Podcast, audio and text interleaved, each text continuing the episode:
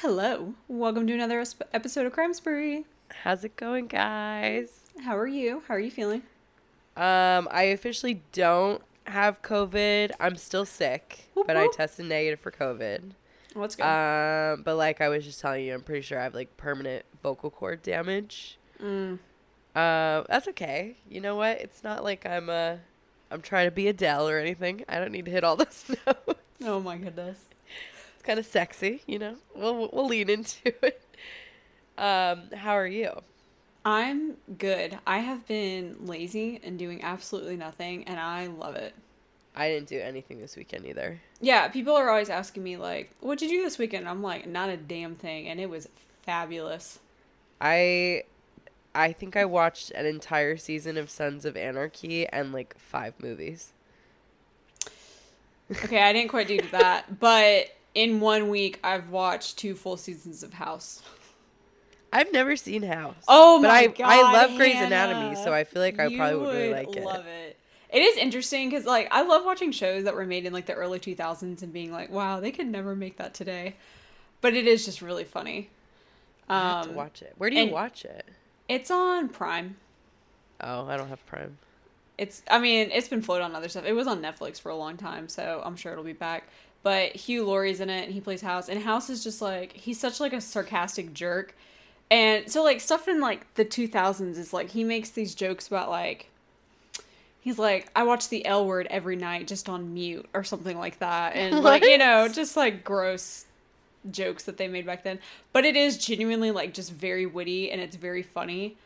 That's how I Um, feel about Friends. yeah, I really liked Friends. I know it's like lately, I feel like our generation gives it sort of a bad rep, but Oh, I love Friends is my thought it was favorite really TV show of all time for sure. Yeah. I've seen it. At, I mean, we've talked about this. I've seen it like fifty times. yeah, and but it's also one of those shows that like didn't age super well. Lots of fat jokes, lots of lesbian jokes. Lots Yeah. of, you know, but it was 1998. Were like, you the one who was watching The Sopranos?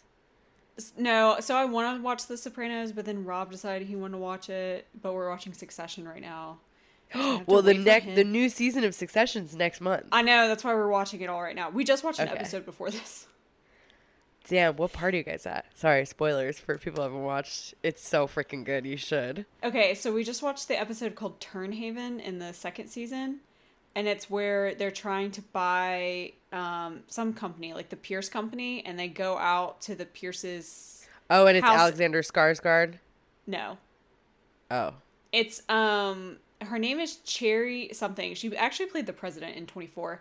But they go out to their house in Boston and they try to put on a good show. And Holly Hunter is like a I don't know what she is. She's like a cousin or an aunt or something. Um, and then Shiv's like, Dad, just tell everybody that you're giving the company to me. And he's like, um, well, I'm probably not gonna do that. And it's just yeah. Ye- okay. Now I know exactly what part you're at. Yeah. I think it's like season episode like five maybe. I can't wait for you to finish this season. Oh yeah, oh me my too. god. I so my favorite character right now, and everybody I know that's watched this is like, well, they're like sort of like first of all, how is that still your favorite character, and second of all, that's gonna change. But I really like Roman.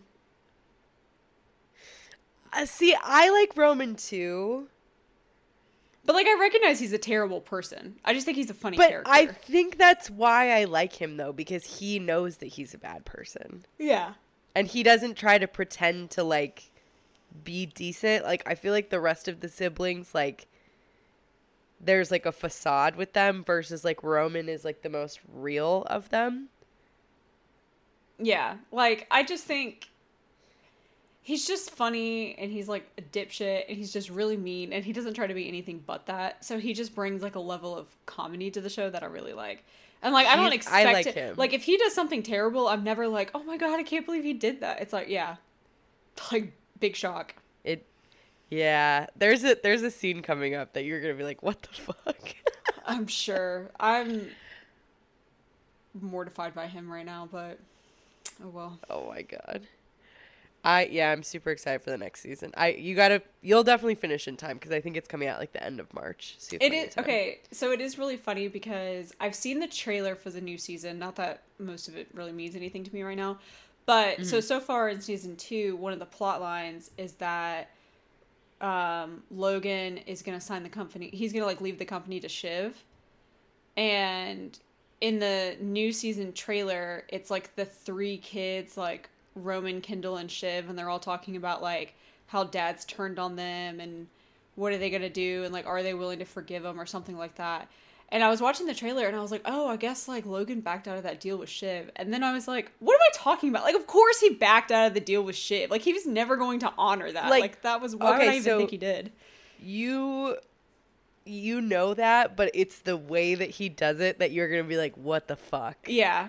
So, I, and, and that's what I love about it. Like, it's like I can see, I know that he's gonna like under, underhand everybody, but I just want to see how he does it. The only thing I don't like about Succession, I'm pretty sure I've said this, is just the way that it's filmed. Really? Because I love that. I, I think that like hate makes the show. It made me almost not want to watch it after like the first two episodes because I couldn't like concentrate. And like later on in the seasons, like obviously crazy shit happens, so you like kind of forget it. But like the first episode, I was like, I don't know if I can watch this. Like, Oh, I love it because it it feels more natural. Like to me, it feels more like your eyesight, where you're sort of moving around, and then like something catches your eye, so you stop and like focus on it.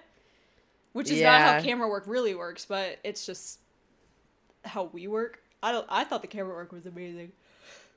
nah, I I don't. That's literally my only complaint about the show. But oh my god, I'm so excited for you to keep me know, I can't wait to updated.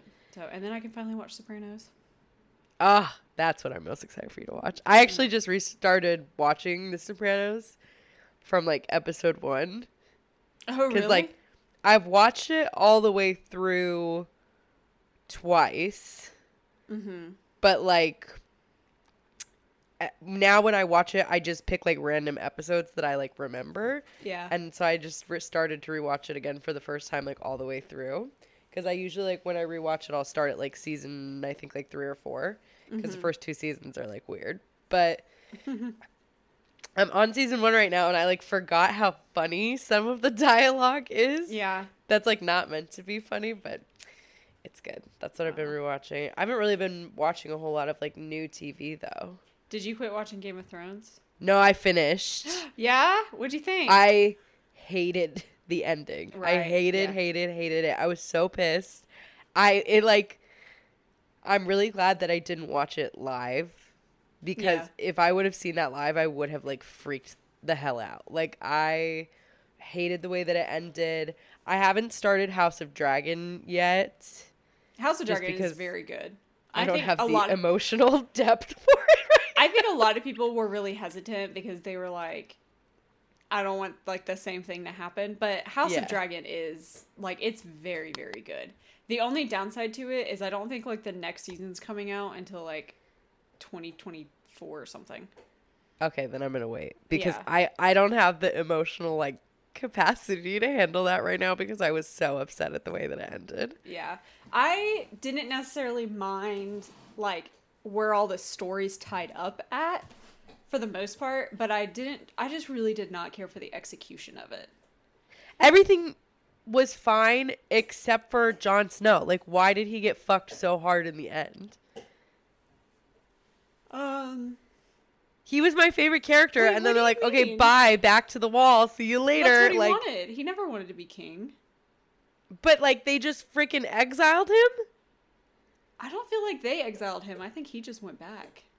No, they were like, "You're being punished. You're either gonna like get executed or you have to go back to the wall." Oh.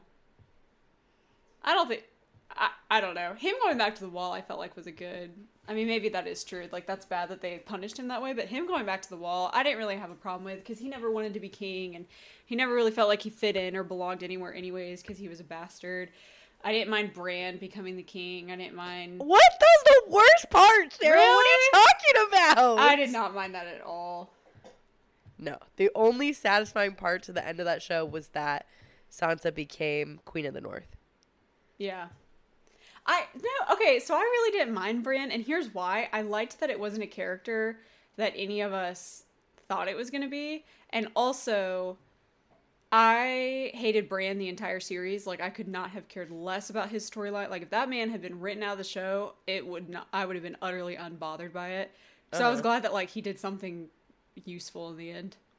No, I wish he would have died. Sorry. I hated the ending. I like They kill everybody off except him. Like, please, please. I did hate him.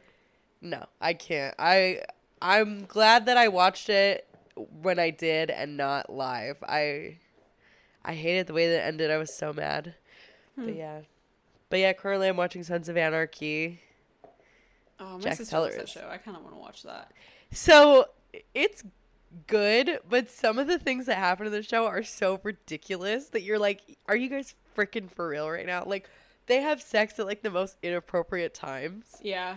Like, there's one scene where like one of the girls, like her stalker, breaks into her house and her boyfriend comes and like shoots him and then they start having sex and you're like what are you talking about right now like the body's like still on the Like, who's running on adrenaline that high at the moment? Yes. Like some of that, like that stuff, I'm like, you guys couldn't have like made this more realistic. Yeah, but otherwise, it's a good show. Sex sells, baby. It's a good show, and they're It's hot like- too. it's Hot like a- motorcycle dudes. It's a biker gang, isn't it? yeah, Yeah. they're, that's the name of their biker game is the Sons of Anarchy, Okay. and it's like based off the Hell's Angels. That's cool. It's pretty cool. Uh, we're watching The Last of Us on HBO. Have you seen that Oh, at yeah. all? No, but it's after a video game, right? Yes, and it is. And Rob played the video game, which I didn't, so I don't really know much. But um, he'll talk about like there's certain scenes where it's like verbatim exactly what happened in the game, but then they have to, Okay. you know, they have to work with it because it's a show and all.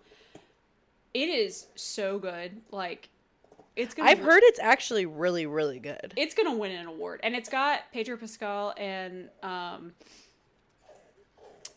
Uh, I actually don't know her name in real life.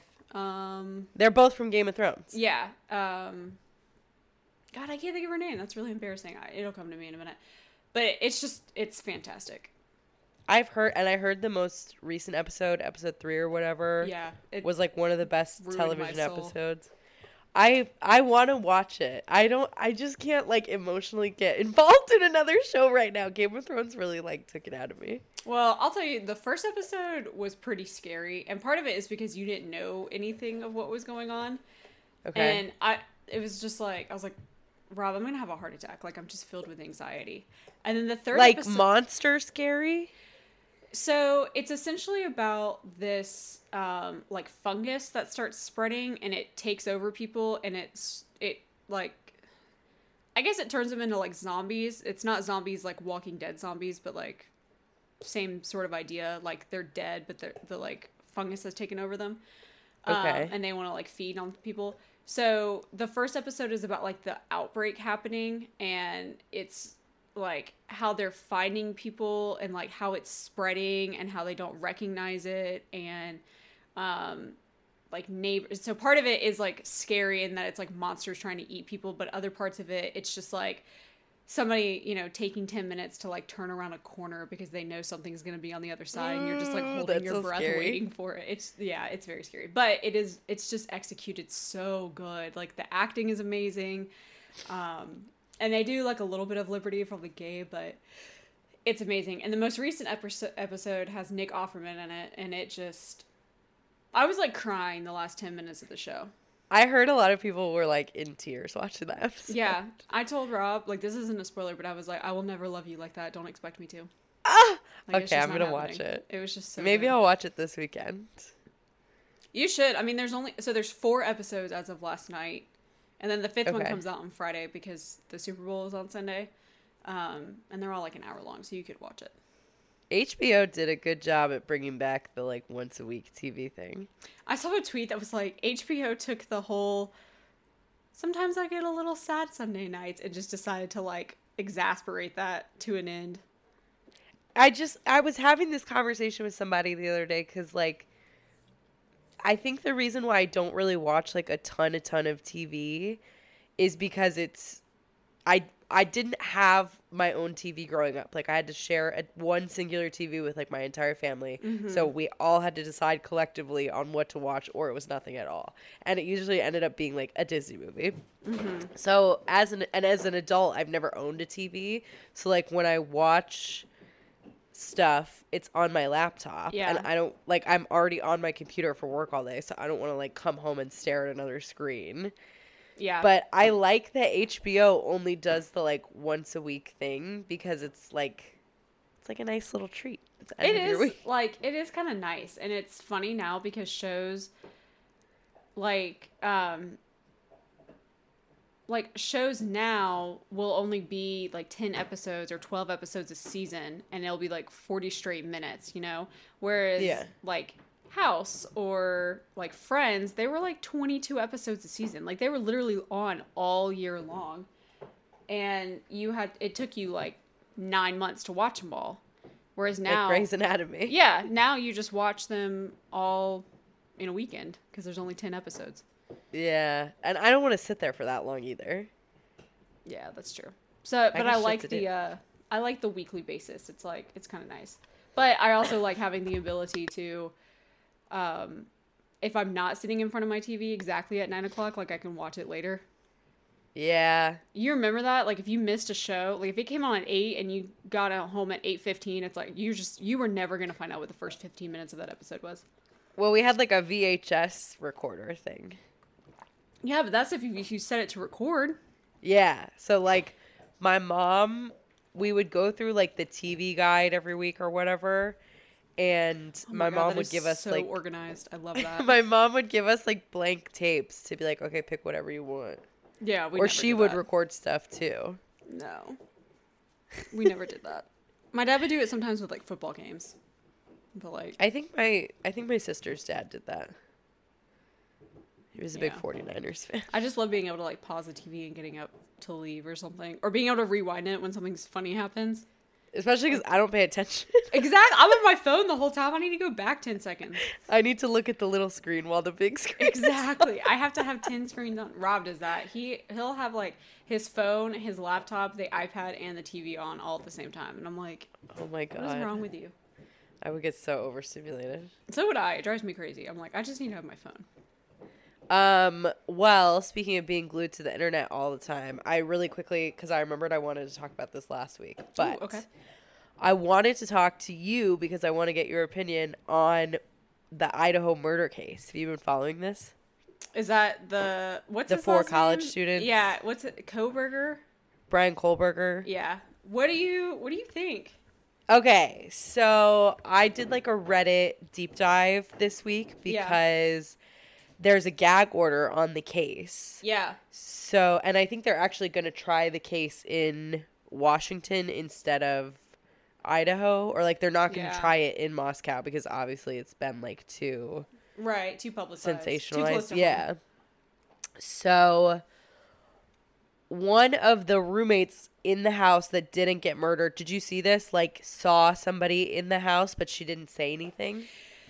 So yeah, and I so I have a couple thoughts on that, and part of it is like, okay, so on one hand, I do find that suspicious, and then on another hand, everybody keeps seeming to focus on that, and I'm like, okay, but this man killed four people, and you're focusing on what the one other woman didn't do. Like, I just feel like that's too big of a focus, but at Also, the same I time, just I do think it's say- suspicious. I do think it. I don't think it's suspicious because I think when you're living, I mean, you had more of like the real college experience than I did. But like, I think when you're living in like college housing with like a lot of other people, Mm-hmm. maybe you don't like think like, I know every single person who's in this house. You know what I mean? So I do think that's true. Um, but I thought that part of her story was that like she just stayed frozen in fear for like several hours. Yeah, I guess. I don't I don't know. I think it's weird that they would bring it up at all. Yeah. So I, f- it's like, is it a scapegoat because they're bringing it up, or is it significant because they're bringing it up?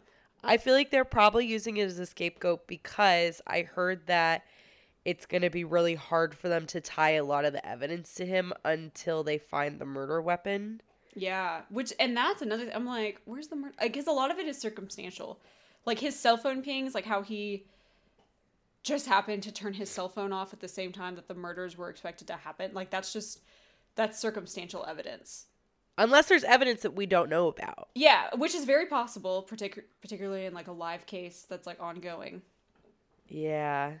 I'm very interested to see how this is going to turn out. I feel so awful for those families, but like I can't imagine the I guess the only part that really bothers me about it is like like my roommate and I don't get along right now. We have not spoken to each other in a couple months. Right. But like I know when he's home.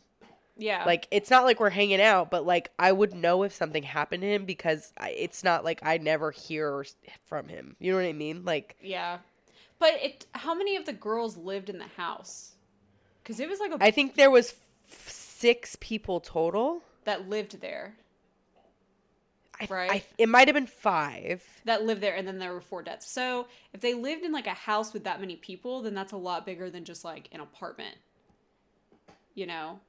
And I don't know, and I also don't know what the house looks like. Like, is it That's like the thing. Is it a ranch style house that had like four bedrooms in it, or is it like a sorority house that's like a couple stories and like big? You know, like I don't know what it looks like. I think from the outside it doesn't look super super big. I'm assuming the bedrooms are just like I don't know, small like like your first apartment when you live in college. Like it's not like you can afford a lot of stuff, so you know what it like Yeah. you probably have like a twin bed in a tiny room and like everybody shares the same fucking rice cooker. That's such a You know what I mean? Like yeah. Oh, it just made I me- don't Like know. I just want to know what's not being told to us. I'm very well. One of the parents of, I think one of the girls who got uh murdered because it was three girls and a guy, Mhm. but t- the guy and one of the girls didn't live there. They were just like crashing there Right. that night. Yeah. I think the girl of the parent, the parents of the girl who didn't live there, if I'm not mistaken, are the ones who are trying to fight the gag order. Like they're pissed that it's happening, but like. I understand why there needs to be one. So does a gag order mean that like will the court proceedings be allowed to be like televised? No. So it oh, means See, I- that it's a closed ca- like you cannot have any media there and you cannot speak to the media about it and the media cannot report on anything about it. See, I hate that. Like I, I hate it get too, I but get it's it I think it's really investigative point, important. yeah. It's I just see we're why. nosy. Well, and part of it is just like in the way that our media is structured these days, like like okay, so I watched that um what is it, American Crime Story, but it was like the People versus OJ Simpson and they were talking about how hard it was because when you're a juror, you're not allowed to like read about the case, you're not allowed to talk about the case, you know. But it was so televised, it was on every single newspaper, and so they all had to like move into hotels, like they weren't allowed to get their newspapers delivered to them in the Uh-huh. morning, like all that stuff. And that was in the 90s. the 90s. Like I couldn't imagine what it would be like today. Like you couldn't have a phone, like your cell phone. That's know? what, well, you can't. I I remember. I can't remember what case it was. It was another high profile case. I want to say it was the Casey Anthony trial, but I could be wrong. But I remember like some of the jurors didn't have. They couldn't like talk to their family for like two months or something like that. Yeah. And imagine because like, you can't like. and that's one thing when you're in like a two day trial, you know, for something, but like local. But that's totally different when it's a national news story that's going to go on for weeks or months. Like, oh my god, I couldn't imagine. Well, that's why they're doing the gag order because they need to be able to like like. I, I think he truly did do it. Like I fully, in my heart of hearts, believe he's the killer. Mm-hmm. but he still deserves a fair trial. No, absolutely. Everybody deserves a fair trial. So, and I think it's going to be really hard if they hadn't have put that on there. Mm, that's true. But But selfishly, I'm nosy and I want to know what's going on. I know, I just want to know so bad. Just tell me. I feel like I'm gonna forget all about this case, and then a year from now, they're gonna be like, "He was found guilty," and I'm like, "I told you." Now, tell me what.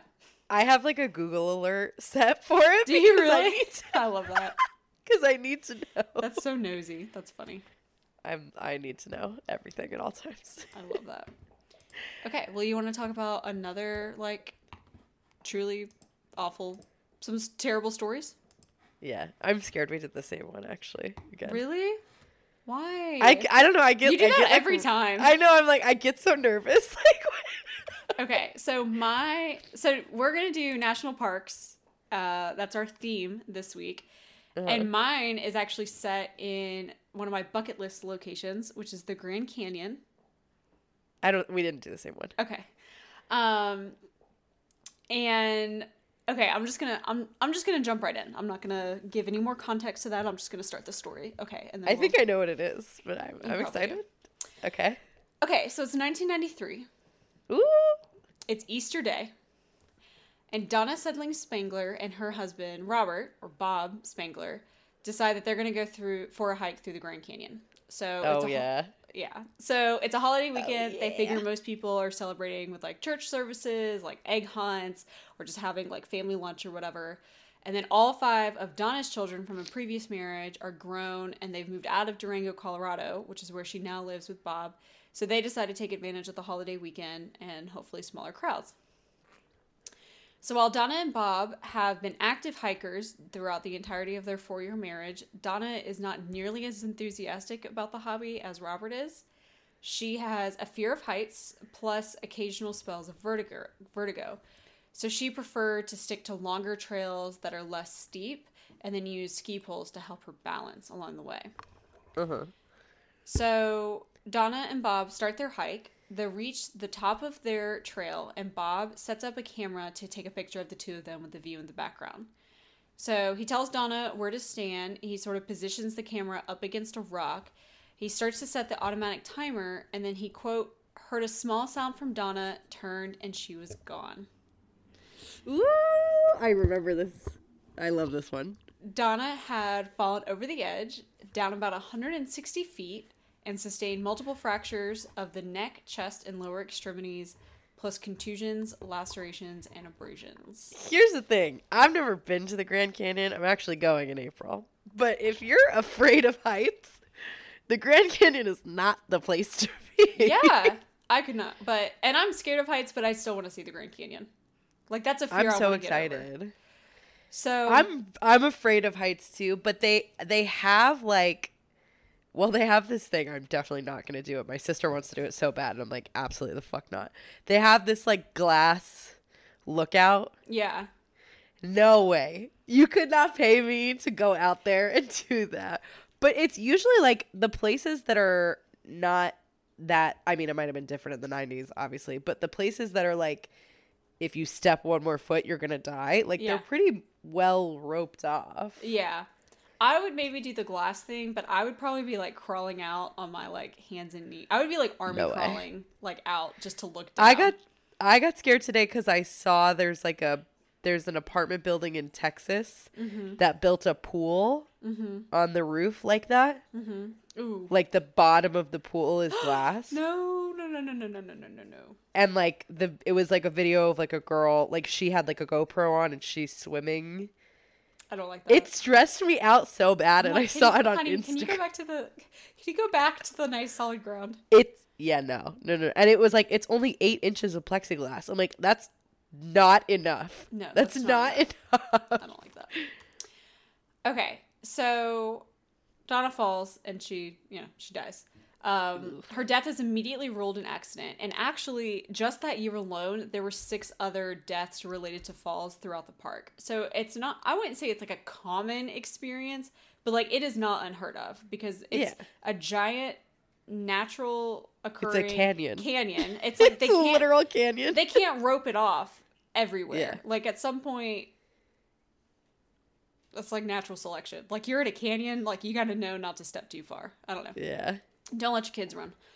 Um. So her death is immediately ruled an accident.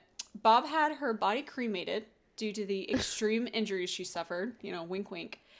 And Bob continued on to take several more hikes throughout the Grand Canyon trails just over the next couple years. So his wife No. died from falling over an edge, and he was like, "Wow, that sucked," and he just kept going. Oh my god. Okay. So let's give a little background on Bob Spangler. So Bob was born in Des Moines, Iowa in 19, 1993. That's not accurate at all.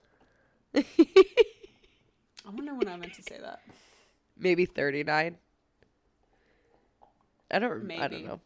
I don't know. Anyways, 30s, we'll go with that. And he was raised by adoptive parents in Ames, Iowa, which is like just outside. Um, his father is or was a civil engineer, and he actually had a laboratory named after him at Iowa State University. So very, Oh. very smart dude. Okay. While in high school, Bob met and fell in love with his first wife, Nancy. They married in 1955. They moved to Littleton, Colorado, and a few years later, they had their son David in 1961 and their daughter Susan in 1963. Um, Bob had like a bunch of jobs over the years. He wasn't like a set dentist or salesman or like I work in marketing or anything like that. Like he just did a bunch of jobs. Um, and about 20 years into their marriage, the couple hit a rough patch. Bob has now caught the eye of his younger secretary, Sharon Cooper, with whom he liked to do a lot of hiking in his free time, despite the fact that he had wife and children at home.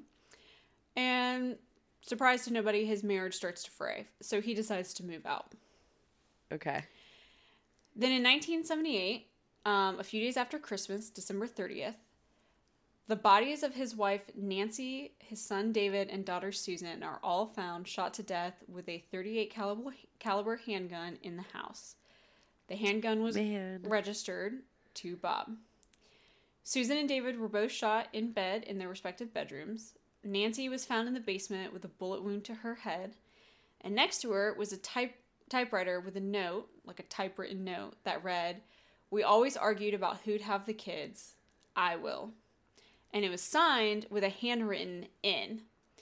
So it's been said that Nancy actually had a neurological disorder where it made it difficult, like her handwriting was ineligible, illegible, illegible, Illegible? illegible, Yeah Illegible. illegible. um, anemone. Um, so like she couldn't really write legibly. So she would often type out notes on the typewriter just to make like grocery lists or leave like notes to herself around the house. Like that wasn't uncommon. Okay. Um, and then she signed it like herself. Like she could still sign her name. So she wrote a handwritten in.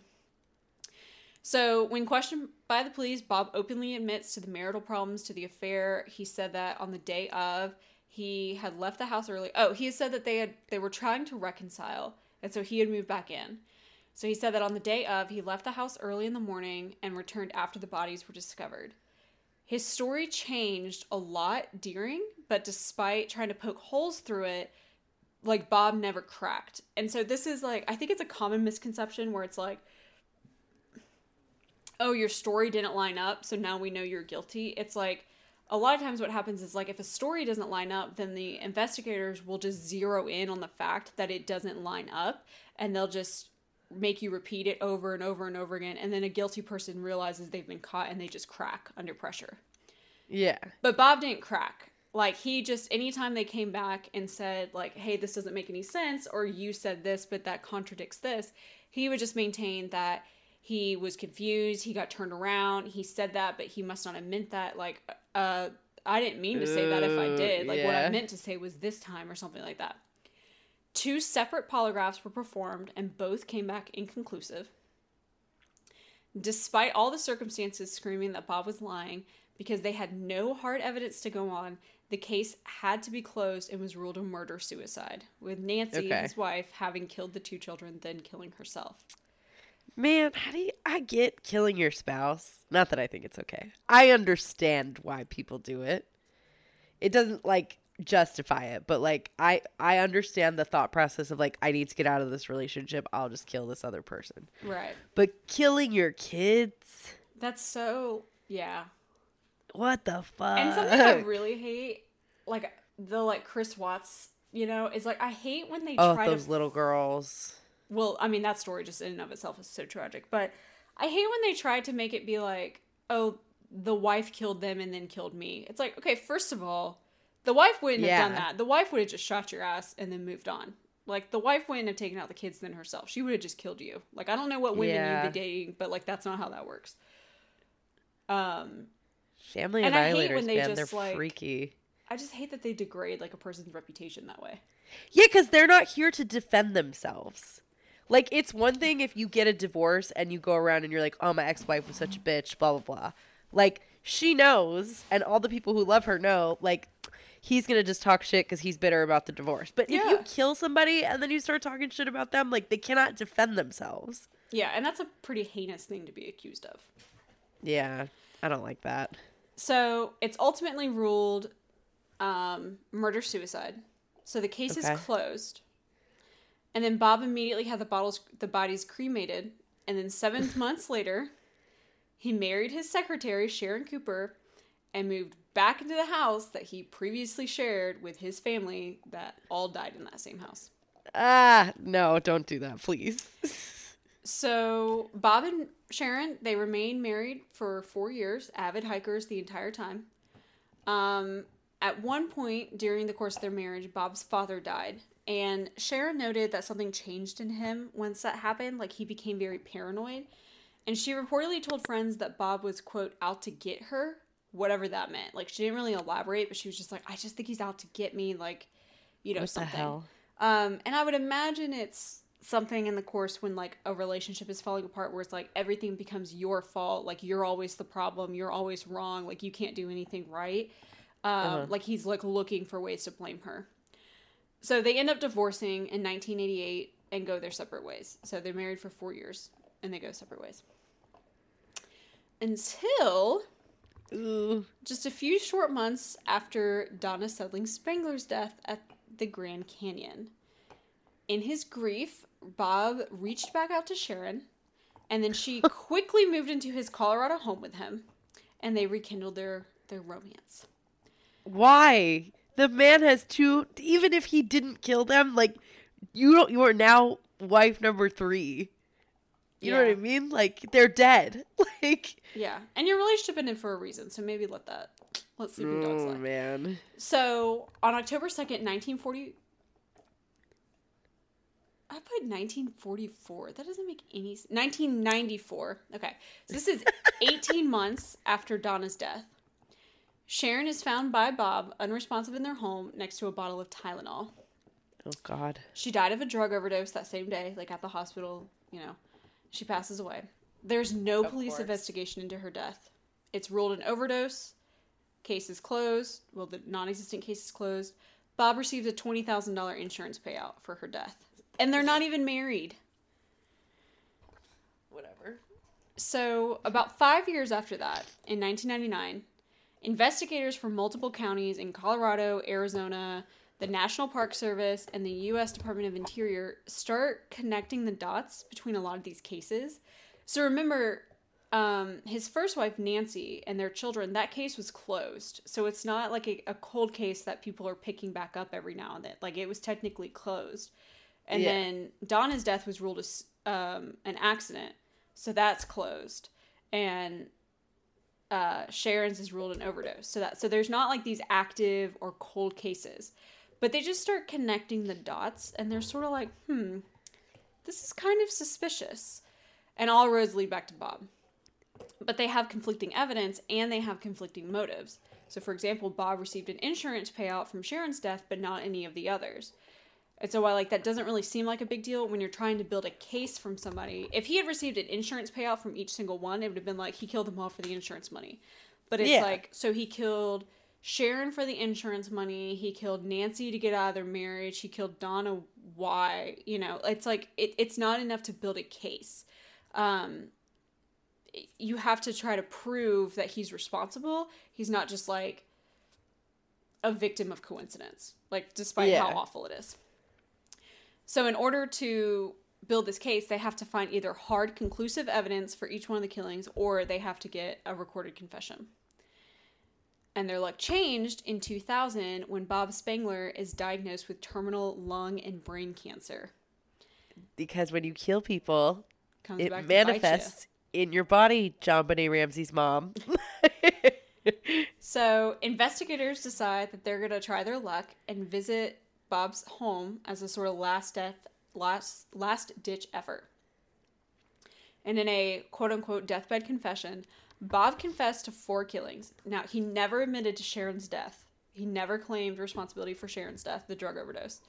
But he went into detail. He went through scene by scene of the circumstances. He talked about how he killed both of his children, how his son did not die immediately from the gunshot wound, so he strangled him to death, or he Holy smothered him to death with a pillow afterwards. He admitted um, to tricking his first wife Nancy into signing a blank piece of paper before typing up the suicide note himself in the typewriter after her death.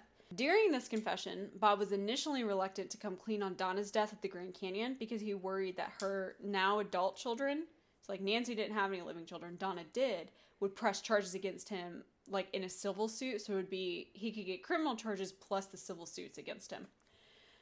But investigators appeal to his narcissistic ego and point out that even though he killed multiple people the first time, he wouldn't technically be classified as a serial killer unless he had more than one instance. Yes, because it's different. Um, spree killing is a lot of people all at once. Serial killing is three multiple or more. incidences. Yeah. Bob Caves, because he wants to be known as a serial killer. What the fuck? When asked why he confessed, he reasoned that he wanted the FBI to explain to him why he was so good at it. He wanted, like, he basically wanted to be FBI profiled. He is quoted saying, I'm different. I think I'm interesting. So, I'm gonna vomit. so part of it is like, yeah, he's dying. So, like, what's the worst they could do to him? Like, he already knows he's dying. He's not coming back from this cancer. It's not like he's gonna live another 30 years getting away with it. And second of all, like, he wants credit for it. He wants them to know that he was this mastermind, and the only reason they caught him now is because he's choosing to confess. Oh my god. Um, in part of a plea deal to avoid the death penalty, he pleads guilty to the first murder of Donna. With the oh, to the second murder. Okay, so he pleads guilty to first degree murder of Donna at the Grand Canyon, with admission of guilt in the death of Nancy, David, and Susan. Again, he never admitted to Sharon. He was sentenced to life in prison without the possibility of parole.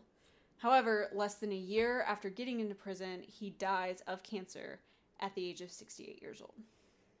That's pretty young. For That cancer. is like pretty young. But I mean, you kind of deserve. I Coulda heard suffered a little bit painful longer. as fuck too. Yeah. Yeah. My um this is like off topic, but so my grandmother, she died of a stroke when she was like 72, I think. And I remember What? my cousin she was like in poor health and she had like smoked her whole life and she was just not doing too hot. Um, and my cousin and I, we were talking to my aunt about it, and so I was in like maybe fourth or fifth grade, so you're Uh-huh. like maybe ten. And we were talking to my aunt about it, and I was like, "How old was Mama Betty when she died?" She's like, "Oh, she was like 70." And we were like, "God, that's so old." now it's not, like it's not at all. But at 10 years old, that sounds like, you know, ancient. I saw this tweet the other day that was like, all of your mom's raggedy ass old friends when you were a little kid were 30. Yeah. And For I was like, shit, dude. That is funny. ah. My that sources sucks. today were Wikipedia, the New York Daily News, ABC News, and Los Angeles Times. There is a four-part docu-series on Hulu called um I think it might just be The Wild. It definitely has Wild in the name. There's two seasons. The second season talks about a murder at Yosemite, but the first season is all about this. It's just four episodes. They're like 45 minutes each. I'm halfway through the first episode. Um, and it's, I mean, it's really good. There is just like so much more detail that goes in, and they talk about like, um, which I don't love to talk about this, but they talk about like Bob's reaction at the first murder of like his whole family and just how he acts. And I don't love that because I think everybody grieves differently when you're in shock. Like some people go on autopilot, some people shut down. Oh, yeah. Some, some people just don't. They just smile and look at the camera because they don't know what else to do. But it it is just interesting to see what it is. So Yeah. Damn. Also, like, how much would that suck if you, like, died from your worst fear? Like, if your worst fear is heights and then you. and then you died from it. Yeah, that'd be pretty awful. Like, that's the scariest thing to me. Every time I think I have like a new fear, like a new biggest fear, like, a new another one gets comes up. unlocked. Yeah. now my new biggest fear is um, that I'm gonna be riding in the car with somebody and they're gonna have a seizure. Wow. I'm never getting in a car again. what? What if your subway train conductor had a seizure? Well, there's automatic brakes on the track. Oh, okay, I guess that's true. You can press the button in the car. Yeah, but how would you even know something's wrong? I mean, I was I. I'm just never leaving my. You're like somebody's gonna notice it. Um. Yeah, that's scary. I never thought about that before. Yeah. My my sister's husband is had a couple seizures like a couple years ago. He doesn't have like a seizure disorder or anything, but he's like scared. I mean, it's been a long time, but like he's always scared of like driving and like having a seizure. But he'll never. He had him in his sleep, so I don't think it would like ever happen. Yeah, but I mean, it's like terrifying. Like I was just thinking about it the other day, and I was like, okay, I would try. Why did you think of that? Because I was riding the car and I looked over at Rob and I was like, what if he just like died or like had a seizure or just collapsed? It's like, okay, you try to move your foot off the brake, like turn your hazard on, and just start honking at everybody so they know Yeah. yeah. control. Um, Try to bump into a guardrail. What? So I can crash? Well, if you like, it's better to crash into a guardrail than to like some other car. I guess that's true. But I think what you would try to do is just try to get their leg off either the brake or the gas and then just coast until you ran out. What if you were on like the highway? Well, that would be that's why you, you gotta honk so that everybody around you knows that like shit is up, but they gotta get out of your way. Mine is being stuck in the middle of the ocean. I would never get that far out in the middle of the ocean. I I have you ever seen that movie Deep Deep Blue, I think, Deep Water?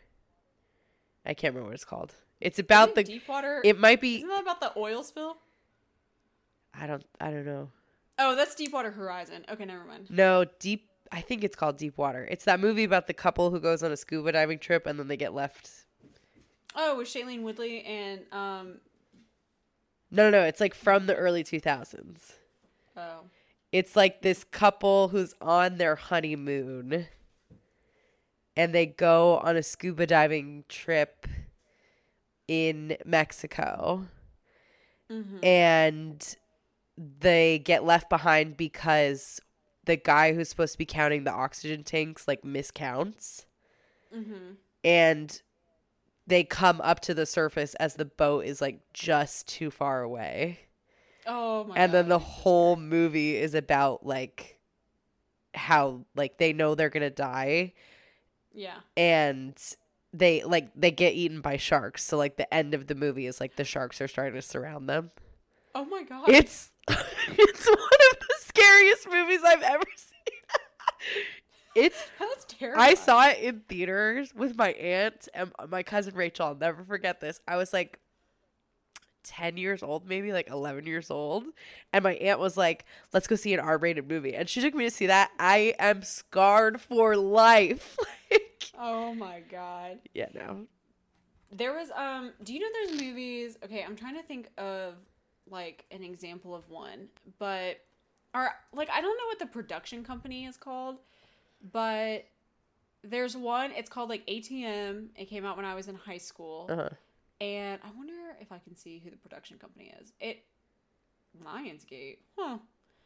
Um but it's like where these like really freak accidents happen that seem totally benign and then they like kill people. So like for example, there's one called ATM and it's like this group of three friends and they go use an ATM at midnight and then they come outside and there's like a stalker there and he's like gonna kill them. And like he kills like a dog walker and every time they open the door the guy takes like another step closer to him and he like cuts the wires of the car and he turns off the heat to the Oh building my God. call for help. And then there's another one where like these three friends like get stuck on a ski lift which it's like how would that ever actually happen? But like it does and so they're just like stuck on this ski lift Ugh. like frozen. It's called frozen but obviously not the other one. Um and then there's one where like these girls get stuck at like an indoor pool like somebody it like closes for the holiday weekend and you know how pools will have like those automatic covers that Yeah. come up and they're like swimming in the pool and the automatic cover comes up and then they get like trapped there Oh my god. it's like stuff that like would never actually happen but can about it- happen. yeah but you just you hear about it and you're like that's the dumbest like concept to a story but then you sit there and you read all the wikipedia plots and you're like oh my god this is my new fear Okay, the ski Like, lift thing one- is a real fear because I saw a TikTok the other day that's that happened to somebody. They were stuck up there for like four hours. Okay, so the worst part, this is not actually the worst part of the whole movie, but the thing that stuck out to me the most is in that ski lift one, they like try to go to sleep for the night, and when they wake up the next morning, the girl's hand is like frozen to the bar Oh shit. because she like grabbed it in the middle of the night, like while she was asleep, and it's like frozen, and she like can't unclench it. Oh my god. Isn't that terrifying? no. I'm gonna cry. Oh my god. Oh, it's got um. I can't. I, oh my god. It's got the guy from Cadet Kelly in it. What the fuck? The cute blonde guy. Oh, Oh, it's so scary. that is the scariest thing I've ever heard in my life. It's terrifying. I'm never going skiing. I will never use another pool. I'm about to like get in a bubble. oh my god. Okay, tell me your true crime scary story. Hold on one second. I can't fucking breathe. Now that we just spent ten minutes talking about fake ones. Oh my god. Okay. Holy shit. My story is really sad and it doesn't have a good ending. Oh my god. Um, well, I'm glad we just teed it up with all that lighthearted. God, we'll say something really nice at the end. Jeez Louise, we're man. gonna have to. Okay, so holy shit. So my story's pretty uh pretty recent and I brought it's kind of similar to like the media sensation of the Idaho case that we talked earlier and this is the murder of Gabby Petito. Oh my god. Yeah. That's a wow. That's a great story. Okay. Well, so this is not the story that I wanted to do originally, but I literally could not for the life of me remember the names of the story that I wanted to do and like I tried to Google search different things, but I couldn't like what's the story? You it was to do? about the three women it was like two or three women who were like older and they decided to have like a girls weekend so they told all their husbands like we're gonna go stay at this hotel and like hike around the national park like they had been like lifelong best friends and they were like in their 50s or 60s now This sounds like a scary movie. Like just being written. well they all went to i can't even remember what national park it was but like they went to a national park they were gonna like stay in a cabin and like spend the weekend like hiking and like having girl time and on the second day like one of the husbands is calling his wife to check in and he keeps calling the hotel and the hotel's like no sorry like they haven't come back. And like the whole day goes by and he's like listen it's super weird for my wife to like not check in with me. Mm-hmm. And then so he calls the police whatever. They find the women like had all been like sexually assaulted and like strangled. And then it turns out it was like the guy who worked in the kitchen God, that's awful. i'm sure i'll like remember who it was next week and i'll tell that story at a different Somebody's time gonna write it and tell us. i but like I, that's the one i wanted to do originally i just couldn't like remember I don't know that one actually, so oh i'll find it and i'll do it on a different we'll do it. National Parks Part Two. Okay. But no, so I well then the next one I wanted to do was Gabby Petito. And this is Okay. a very sad story. Um and it happened very recently. And it's one of those cases that like do you remember the Molly Tibbetts case, the girl who went running? Oh yeah, yeah, yeah. yeah. Like this case was like that case and this case were both like I feel like when it's girls who are your age, it like hits a little differently. yeah. because you're like, oh shit, like that literally could have happened to me. And like, Can I t- what? can I tell you like one of the things I remember most about this case is that Crime Junkie did an episode of it, but they did it like they try to be as real time as possible. Uh huh. And in the episode, Ashley Flowers talks about how, like, as she's recording the episode, like, new evidence keeps emerging. Uh huh. And then she published the episode, and then the next day, like, they found her body. like, the day after. And I was like, God, that really, like, and obviously that sucks, like, for all sorts of reasons, but, like, specifically for Ashley Flowers, like, that was just such a bummer. for. Yeah. Um, it's a sad story, but it'll be quick. So, Gabrielle Ver- Venora Petito was born Aw, March. Venora, that's so pretty. March 19th, 1999. Um, she is from Blue Point, New York, or was from Blue Point, New York. She had six younger siblings and half siblings, um, and they were all very close. She actually appeared in a music video to raise awareness about American gun violence in response to the Sandy Hook Elementary School shooting. I love that. Um, and in 2017, she graduated from Bayport Blue Point High School. Um, and she actually was high school sweethearts with Brian Christopher Laundrie. So they decided that they were going to, after they graduated high school, they were going to move to North Carolina and just start working in a restaurant. She wanted to go to community college and kind of like see the world a little bit.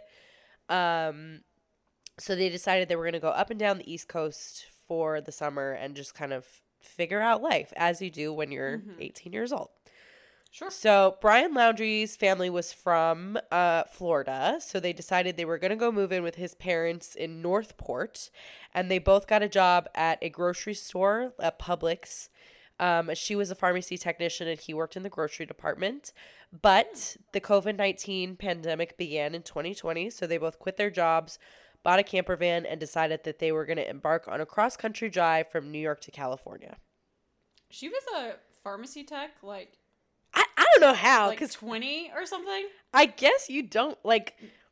Maybe I don't know what a pharmacy tech is because that's like really. I thought you had to have like an associate's degree, but maybe I'm wrong. yeah, That's just what the internet said. Hmm. Um, maybe in like smaller towns, you don't need like. Maybe I don't know what a pharmacy tech is. Maybe that's something that just like they just sit behind a computer and like type in birthdays. Maybe. And they Hmm. just kind of like hand you your prescription check IDs, I guess. If you're a pharmacy tech, I'm so sorry. I truly have no. I actually said. have a friend who You could be a surgeon for all I know. my I have a friend who almost went to pharmacy school. Like she started doing the prereqs. I'll ask her. She's goes to accounting school now. So Oh. I'll ask her. She said it was too. Well, she's smart. She probably knows what she's talking about. um, I'll ask her and I'll I'll get back to you guys. Yeah, thanks. So in 2020 is when they decided they were going to go on this cross country trip. Um, along the way, they visited Las Vegas, Yosemite National Park, Pismo Beach, all kinds of other national parks. Um, and she actually turned 21 in Nokomis, Florida. Ooh. So in June of 2020, they decided that they were going to go to Georgia, and there they got engaged on their trip. So Oh, do you know where in Georgia they got engaged? I don't. Hmm. Uh, I'm assuming it's whatever national park you guys. Not that it matters. I mean, not that it's like some great like love story at this point. It, but it was Savannah, Georgia. Savannah, Georgia. It's probably like Amicalola Falls or some shit. They hiked Stone Mountain. um, so they. The other thing about Gabby was that she wanted to become like a blogger and like turn this into her career. Um, she was really into like yoga, being a vegan. She wanted she at one point was going to be a nutritionist in college. Like she was really into like health and wellness and all the like granola y stuff. So prior to their trip, she had been working like 50 hour weeks to save up money to like redo this camper van, buy some good camera equipment and like get her social media like ready to go. If you can actually mm-hmm. find her videos on YouTube of mm-hmm. like everywhere they went, which is also like I've seen a couple of them and it's very eerie. It's like very they're beautiful. It's not like anything's like wrong with them, but it's like It's just eerie knowing that it happened. cuz you know the like sinisteriness of it. Yeah. So in 2021, they decided they were going to go back to Blue Point for her brother's graduation ceremony. So they get back to Blue Point, they do a couple repairs on the van, and then they decide that they were going to go to um, Bryce National Park, Bryce Canyon National Park. Okay. So along the way, they stop at like a couple different places. Um, a couple witnesses. So in August, August 12th, 2021, a witness calls 911 to report that a couple who were later identified as Brian and Gabby were fighting in front of a community co op in Moab, Utah. Another witness claims that he saw the two couple talking aggressively and that Gabby was punching him in the arm. Ooh, okay. Another witness called and said that it looked like Brian was trying to leave Gabby behind and take her phone with him, like he was trying to get in the van and like take her phone. Mm. Before they drove off together, before he drove off, however, she tried to get into the driver's seat. She climbed over him to get into the passenger seat, and she was heard saying, "Why do you have to be so mean?" I know. So, officers come to find them. They're like arguing outside of this like community living space. Um, and on police body camera footage, which we've all seen, it's so horrible. She's like, she says this quote, Yeah, I don't know if some days I have really bad OCD. I was just cleaning and straightening up. I was apologizing to him and saying, I'm sorry I'm so mean because sometimes I have OCD and sometimes I get really frustrated. Not like mean towards him. I just, my vibe, I'm in a bad mood. And I was saying sorry that I'm in a bad mood. I just had so much work to do. So she's like mm-hmm. clearly stressed about whatever it is that they're arguing about. Well, and like in the body cam footage, because she was the one that was arguing with him and like she was seen sort of like hitting him. Um, and I don't mean like she wasn't like swinging at him with like a right hook, but Yeah. she's just like hitting him, you know, like in frustration. Um, like she thinks that she's about to get into trouble with police for like abuse. Yeah, She's she's, like crying and apologizing. Like, like he's not in trouble at all. She's very much trying to be like, this is my fault. I just got overwhelmed. Like, I'm sorry. You know, whatever. so she tries to downplay the altercation. The officer at one point points out marks on her arm and face, like red marks, and he tells her, just be honest, tell me what's going on. Mm-hmm. And she then says, Well, he got a little angry and he grabbed my face, which is what caused like the red marks. Mm-hmm. So from Brian's perspective, like the from the police body camera that was filming him while he was talking, he's just saying like I don't know what happened, like she she just got kind of worked up. She was trying to get the phone and keys from me, like I was just trying to de-escalate the situation. And he admits like I know I shouldn't have pushed her. I was just trying to mm-hmm. like get her away from me and take a minute.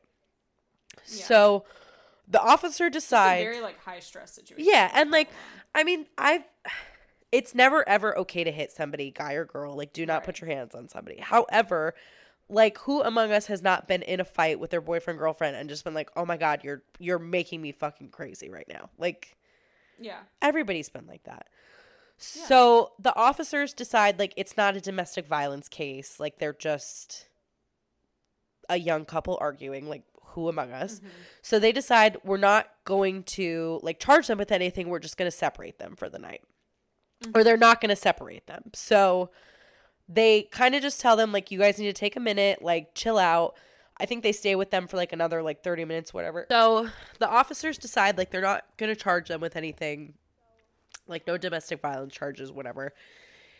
And they're not going to separate for them for the night either. They're just going to kind of be like, "Okay, you guys need to chill out, like apologize to each other." They stay with them for like another half hour to just kind of like de-escalate the situation. But they don't want to arrest them because they don't really have any like evidence that they're like gonna hurt each other. You know what I mean? Like, yes, like hindsight's twenty twenty. Like, obviously, if they knew now, but mm-hmm. like at the time, it was just kind of like it's just a young couple getting in a fight. Yeah, like it. It's just a heated argument. Like, listen, if you brought the cops in during the worst fight I've ever had with Rob, it would like they Yeah. stick around too. But like, it's not So like couples fight. you know I finally, mean? after like thirty minutes, the officers are like, "Okay, Brian, why don't you stay at a hotel nearby?"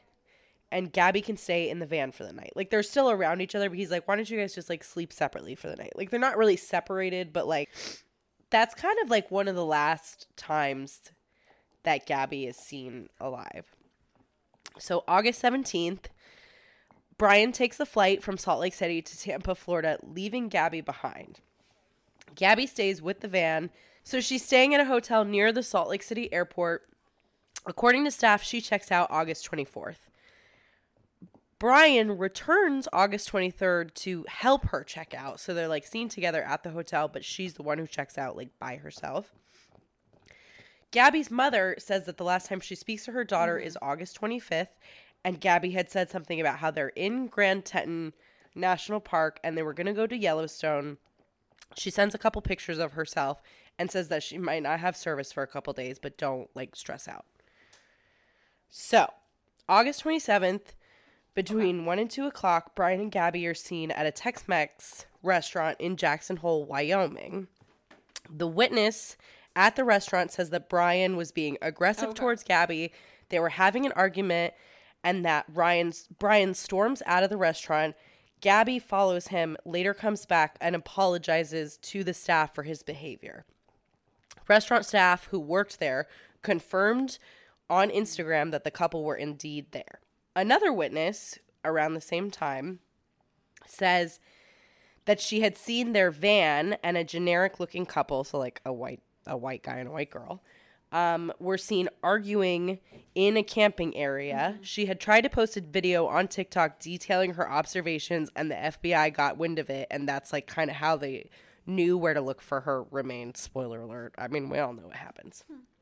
Another woman on TikTok, August mm-hmm. 29th, says that her and her boyfriend gave Brian a lift from outside of the like camping area. She reported that Brian freaked out in the middle of the drive when mm-hmm. she when he learned that they were going to Jackson Hole instead of Jackson, Wyoming, which I guess are like they're like 10 miles apart. Mm-hmm. They're not like super super far apart, but they're not like it's not like a walkable distance. Close. She also found she also stated in the video that she mm-hmm. found it weird that Brian throughout the whole time that he was in the car was talking about how he had been camping for days. He just wanted like a nice place to sleep, whatever, but he didn't appear to be like dirty at all. Another witness on August 29th mm-hmm. dropped him off, like had picked him up, dropped him off near another camping area. Brian offered them gas money for the 20 minute ride, but didn't want to be taken further than the camp area, which was several miles away from where he claimed that his van was. According to the witness, he was very antsy and he was hmm. trying to open the door before they were like fully coming to a stop. He was just like he had to get out of the car like as soon as possible. August 27th, a text from Gabby's phone was sent to her mother that said, Can you help Stan? I keep getting his voicemails and missed calls. The message was concerning to Gabby's mother because Stan was Gabby's grandfather and she did not call him by his first name, obviously. So on September 1st, Brian returns home to his parents' house in North Port, Florida, in the van. On September 7th, him and his parents mm. go camping at another national park in Florida. September 11th, so 10 days mm-hmm. back from the trip that he was supposed to be on with Gabby, Gabby's mother files a missing persons report. Four days later, mm-hmm. Brian is named a person of interest mm-hmm. in this case. His parents and lawyer immediately, immediately, immediately, immediately, I remember this happening, stopped talking to anybody about the case. Oh yeah, they shut up. They are tight-lipped, which like kudos to the lawyer because like that's how you do it. But Well, we'll talk about that in mean, a second. Let me, bad things, I'll, but, I'll I tell you my opinion after this. So, September 13th, police are surveilling Okay. the Laundrie home. On September 13th, they see him leaving in his car. Two days later, they see the car return, and the police think that the person who gets out of the car is Brian, but it turns out that it's actually um, his dad. They just like mistaked him for him. Like, obviously, he looks like his parents. So, September mm-hmm. 17th, so over two weeks since mm-hmm. he's come home, and about a week after Gabby had been reported missing, mm-hmm. Brian is then reported missing by his parents, who claimed to, who claimed to have not seen him since the 13th, so the day that the police saw that car drive away. This is when the police figure out that the person they saw getting out of Yeah. the car was not Brian. So, after obtaining a search warrant to finally like mm-hmm. come in and search the house, they go in and they find evidence that he would be in the Myakkahatchee Creek Environmental Park in Sarasota County, Florida. So September 23rd, they issue an arrest warrant for Brian um, due to unauthorized. Well, originally it was for unauthorized use of her debit card. He had spent over a thousand dollars between August 30th and September 1st, and they took his DNA from his house to be able to match it to any evidence they had in the van. October 5th, Brian's sister comes forward mm-hmm. and she does an interview with ABC News and says that she wants him to come home and surrender himself. Two days later, his parent, his father joins in in the search that they're looking for him in the Myakkahatchee Creek Environmental Park. September 19th. Mm-hmm. Oh, sorry. I skipped a part. September 19th. So, two weeks before they're searching for him in the park. They find human remains matching the description of Petito um, in a camping area in Wyoming.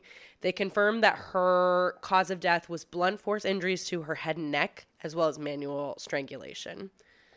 this had occurred three to 4 weeks before her body was found. So about the same time that she went missing, like the last day she was seen, August 25th, was probably the day that she died. I think what happened is he probably accidentally strangled hit her or like pushed her somehow and she hit her head. And I think he probably freaked Mm-hmm. out and was like, I'm just going to kill her. So to. finally, Peaches, Yeah. stop. Finally, October 20th, after a big flood in the environmental park, um, most of it had been underwater. As we know, Florida is just a giant swampland. They find Brian's skeletal remains and some of his belongings found nearby. His cause of death can't really be determined, but they're pretty sure that he had shot himself in the head because they find a gun nearby and like a weird wound in his skull that they it's they can't really determine it, but like it's pretty sure that's what happened.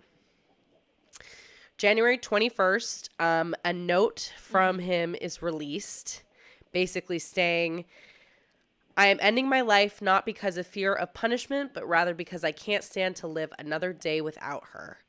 So then it kind of comes out that like his parents knew that he was going in there to kill himself, but they didn't want to like I mean, what are you going to do? It's not like you can tell your son like it's your mm. kid. You know what I mean? Like I understand what they did was wrong and they definitely should have like turned him in. But I also kind of get like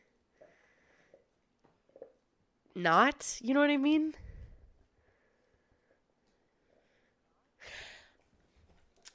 I would turn my kid in. Especially I if I knew see, I like, the don't know what I would do. They were gonna go like kill themselves in the park. Like, I like I that was the hardest part that I had with this case. I mean, I don't know. I would turn them in. Well, well, and I think ultimately, yes. like I would not want my child to like die. Like if they're dead, then that's just the end of the story. Period. Whereas if they're alive, like number one, I mean, selfishly for myself, like he could find some sort of redemption. I mean, I don't know what that is, but like he could like he could find Jesus in prison or he could, you know, like do some sort of Yeah. mentorship program or he could find a way to like make his life have meaning from there. And then also practically, he could actually provide answers. Like right now we think like oh she hit her head and then he strangled her, but like he could actually provide peace of mind to her family.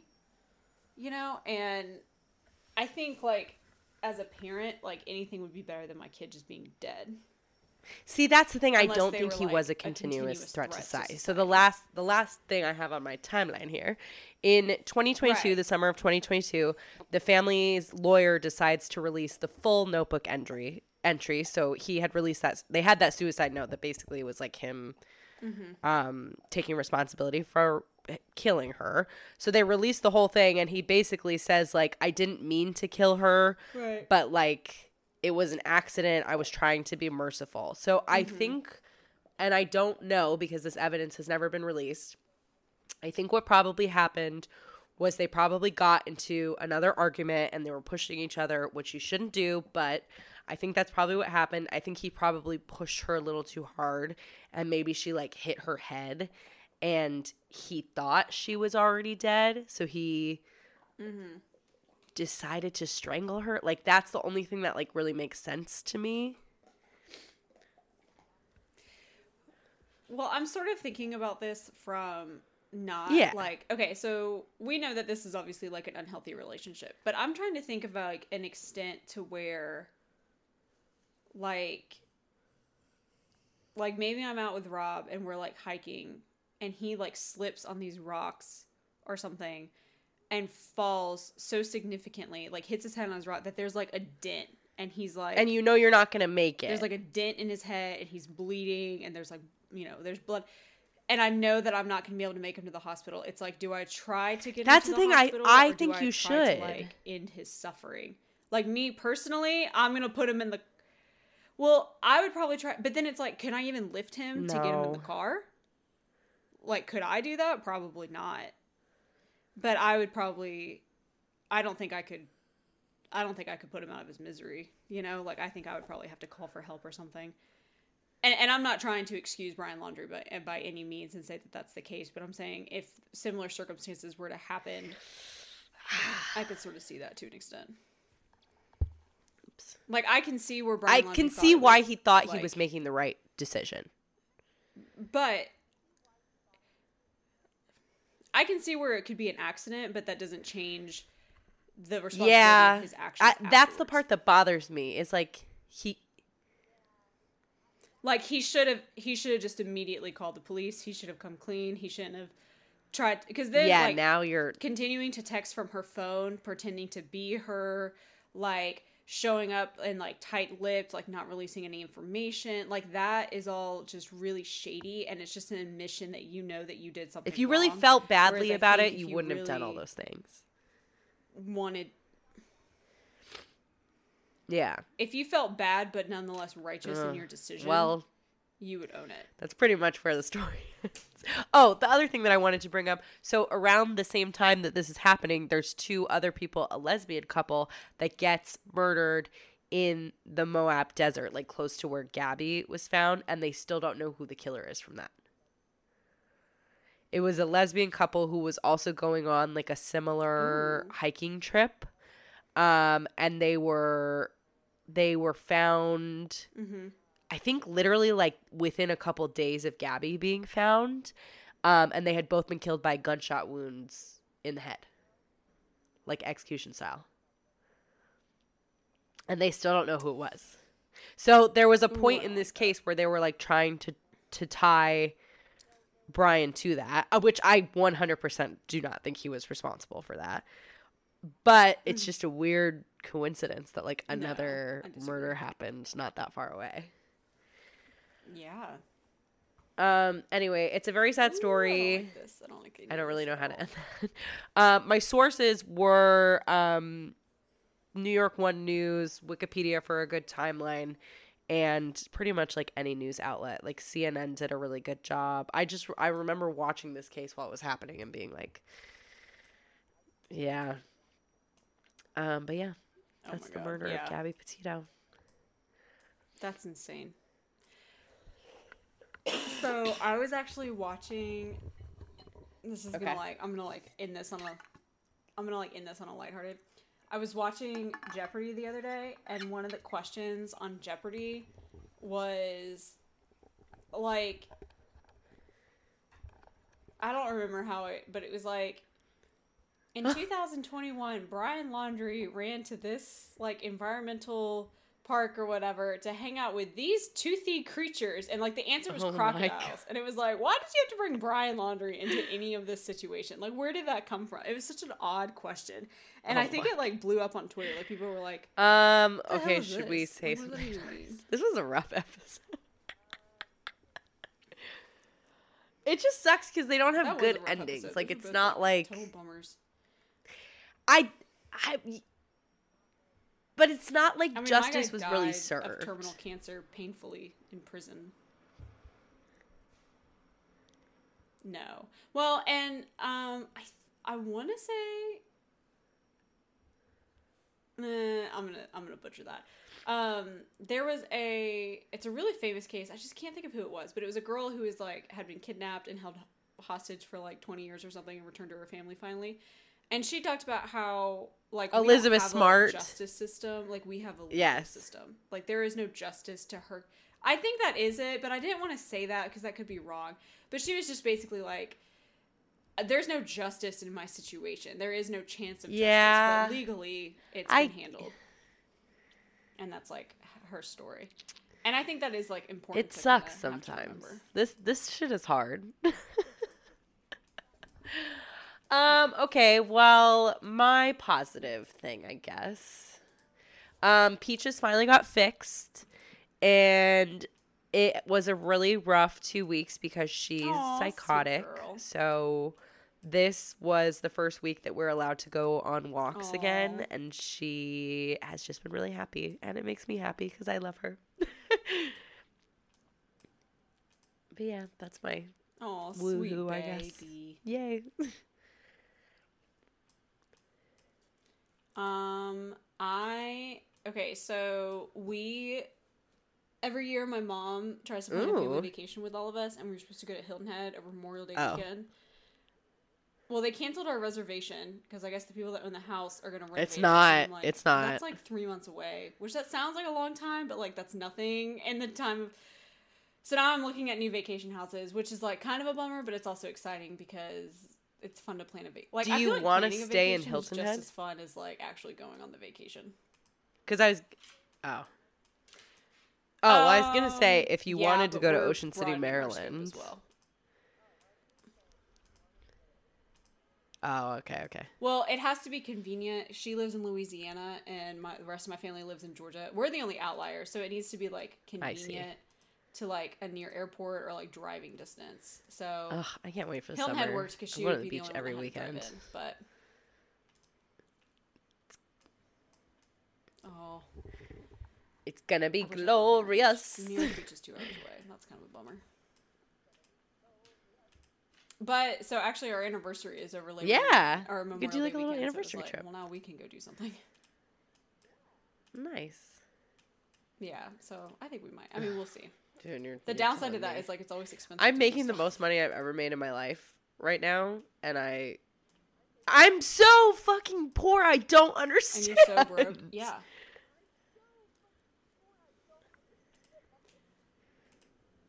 I just got my W two to do my taxes. This is the first year I still have to officially don't owe the IRS any money, so a win is a win.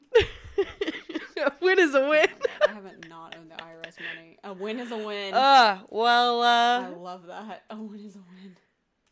it's just because I That owe the means you, IRS like, a lot of money, so this money is the first year. year that I'm like breaking even. um, you guys know the drill. Follow us Oh, on a uh. Crime Spree. You know, you know. We have a lot of cool themes coming up for you guys. We've, we've theories, officially send us your narrowed. I'm so excited. I know. I'm like really excited. We uh we can't wait. We, We can't were, like, wait. Happy February. Happy early time. It was Valentine's Day. Um, you guys can be our murdery Valentine's, yeah, happy and early uh, Valentine's we'll see you guys next week. Bye. I love y'all. Bye.